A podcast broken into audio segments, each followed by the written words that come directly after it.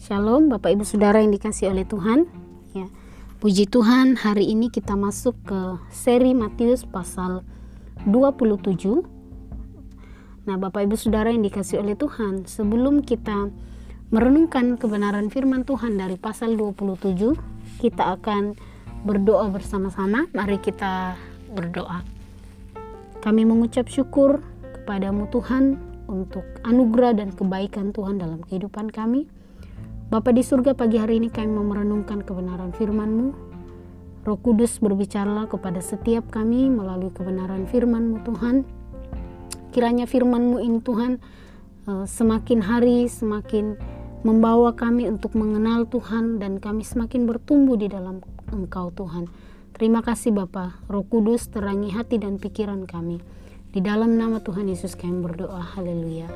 Amin. Bapak Ibu Saudara yang dikasihi oleh Tuhan, pagi hari ini kita akan merenungkan firman Tuhan dari Matius pasal dua puluh tujuh, dan eh, ayat ini sampai dari ayat satu sampai ayat yang ke enam puluh enam. Tetapi saya tidak akan membaca keseluruhan ayat ini ya, Bapak Ibu bisa baca sendiri nanti di rumah ya.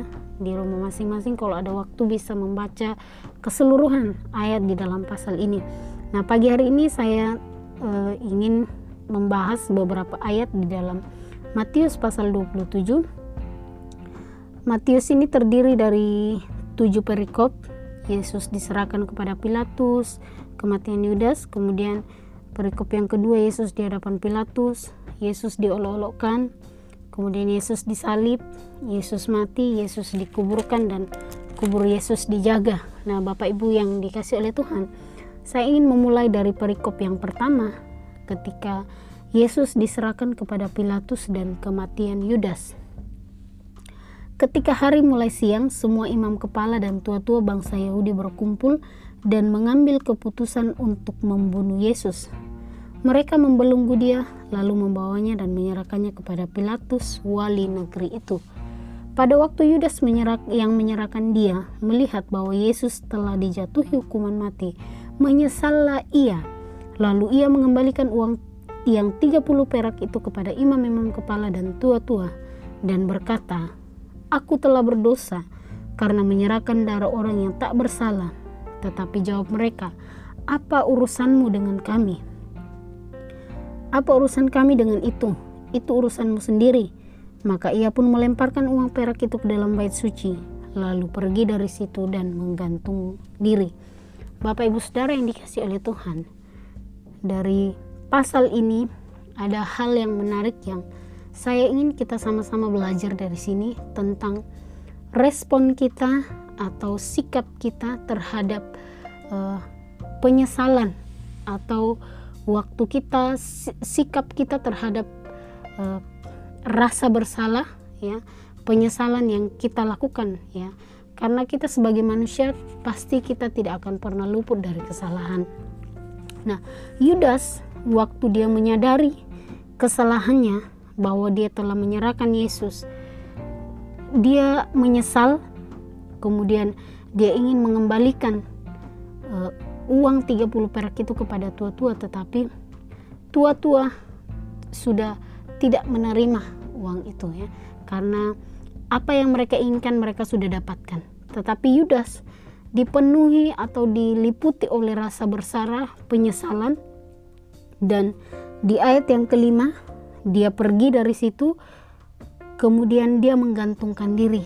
Nah, ini yang kita perlu pelajari bersama-sama, bagaimana sikap kita kepada rasa penyesalan yang ada di dalam diri kita. Yudas menyesal itu hal yang baik, tetapi tindakan akhir dari penyesalan itu yaitu dia mengakhiri hidupnya. Nah, Bapak Ibu Saudara, ada beberapa macam ya orang waktu mengalami e, atau menyadari kesalahannya. Yang pertama dia menyesal, kemudian dia ya sudah menye, menye, menerima apa adanya tetapi tidak melakukan apa-apa.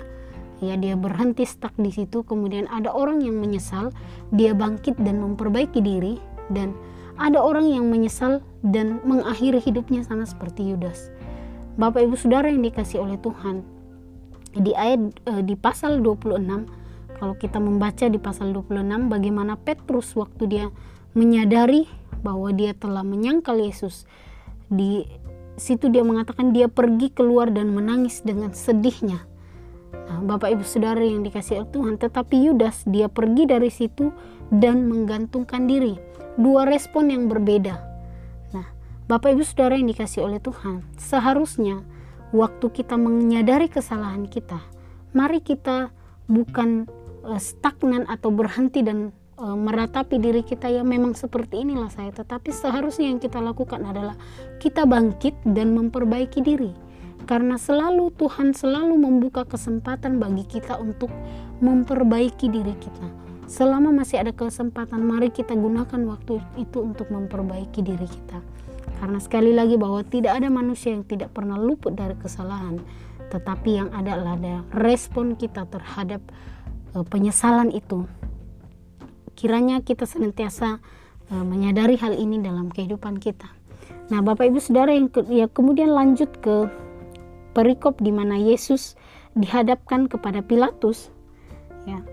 Di ayat yang kedua belas, tetapi atas tuduhan yang diajukan imam-imam kepala dan tua-tua terhadap dia, ia tidak memberi jawab apapun. Kemudian di ayat lima belas, telah menjadi kebiasaan bagi wali negeri untuk membebaskan satu orang hukuman pada tiap-tiap hari raya itu atas pilihan orang banyak. Nah, Bapak Ibu Saudara, di ayat yang ke delapan belas, ia memang mengetahui bahwa mereka menyerahkan Yesus karena dengki. Nah, Bapak Ibu Saudara yang dikasihi oleh Tuhan, para tua-tua imam-imam kepala menyerahkan Yesus untuk disalibkan, bukan karena Yesus melakukan kesalahan, tetapi karena mereka dengki, ya.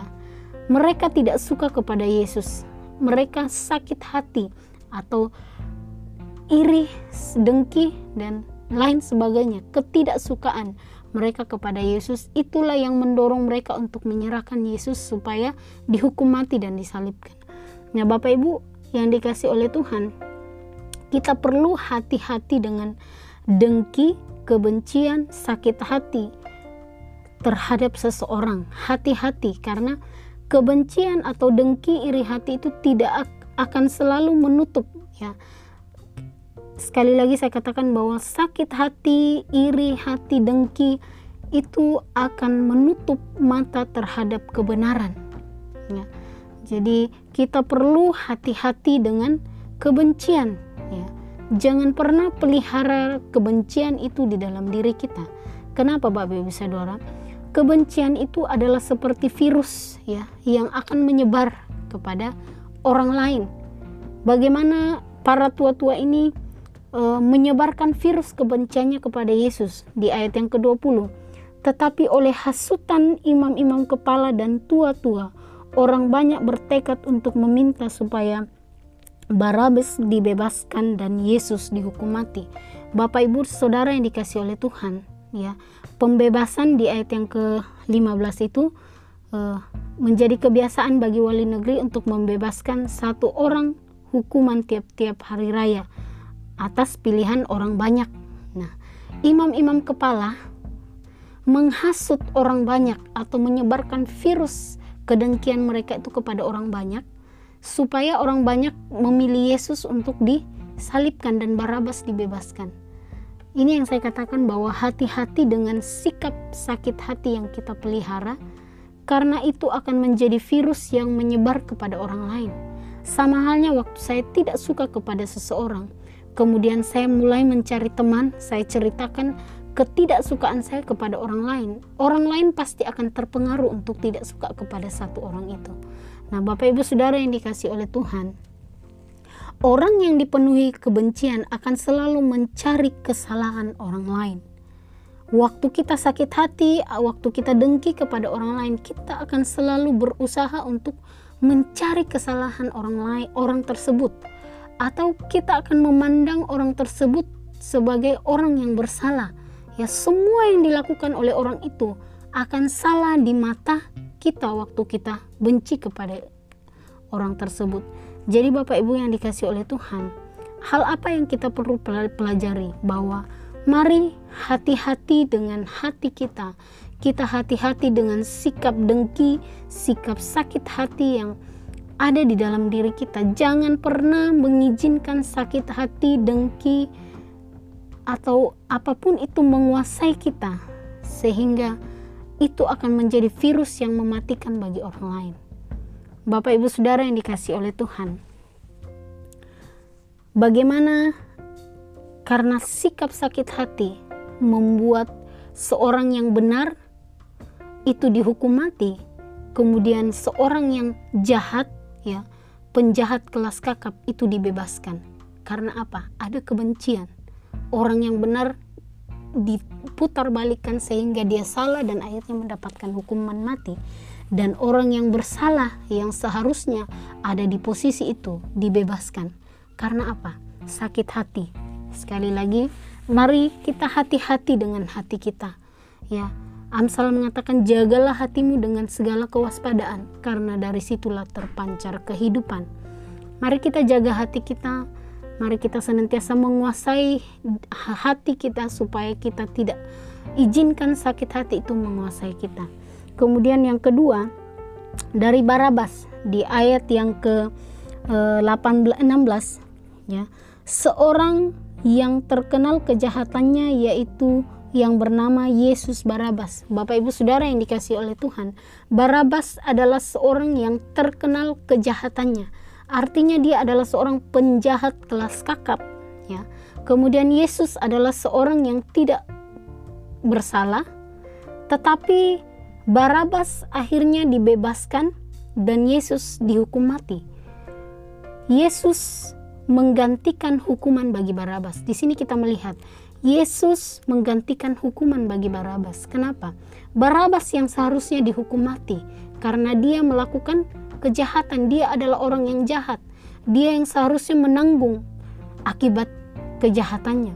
Tetapi Yesus yang tidak bersalah justru itu yang menggantikan hukuman bagi Barabbas. Dari hal ini kita bisa melihat Barabbas dibebaskan begitu saja. Ini adalah gambaran daripada kasih karunia, di mana seorang yang tidak layak itu dibebaskan, ya, dilayakkan untuk bebas. Nah, Bapak Ibu Saudara yang dikasihi oleh Tuhan, waktu Yesus menggantikan hukuman bagi Barabbas, itu adalah kasih karunia bagi Barabbas. Dia bisa bebas begitu saja karena seharusnya Barabbas mendapatkan hukuman mati oleh karena kejahatan yang dilakukan, tetapi Yesus menggantikan itu. Mungkin kita yang mendengarkan renungan ini, ya, kita adalah Barabbas-Barabbas masa kini. Kita tidak melakukan kejahatan yang seperti Barabbas lakukan, tetapi ada hal-hal lain yang kita lakukan, kejahatan-kejahatan lain yang kita lakukan. Kita mendapat kasih karunia melalui kematian Kristus di kayu salib. Yesus menggantikan hukuman itu bagi kita. Jadi tugas kita sebagai orang yang mendapatkan kasih karunia adalah mari kita menghargai kasih karunia itu dengan hidup memperbaiki diri kita di hadapan Tuhan. Amin. Bapak ibu saudara, kiranya ini menjadi perenungan bagi kita sepanjang hari ini. Sekali lagi kita belajar, yang pertama kita belajar dari Yudas, menyesal itu baik, tetapi tidak cukup hanya penyesalan saja. Ada respon yang harus kita lakukan, yaitu waktu kita menyadari kesalahan kita, kita bangkit dan memperbaiki diri kita, hidup di jalan yang benar. Bukan kita akhirnya mengakhiri hidup kita, tetapi mari gunakan kesempatan yang masih Tuhan berikan untuk memperbaiki diri, ya. Kemudian mari jangan izinkan sakit hati menguasai kita, dan mari hargai kasih karunia Tuhan itu dalam kehidupan kita. Amin Bapak Ibu, mari kita berdoa. Terima kasih Tuhan buat firman-Mu. Biarlah firman-Mu ini menjadi berkat bagi kami sepanjang hari ini. Kami tidak mengizinkan sakit hati menguasai kami Tuhan, tetapi kami mau senantiasa menguasai, mengizinkan hidup kami dikuasai oleh firman Tuhan, dipimpin oleh Roh-Mu dalam kehidupan kami. Terima kasih Tuhan. Kami mengucap syukur dalam nama Yesus. Haleluya. Amin.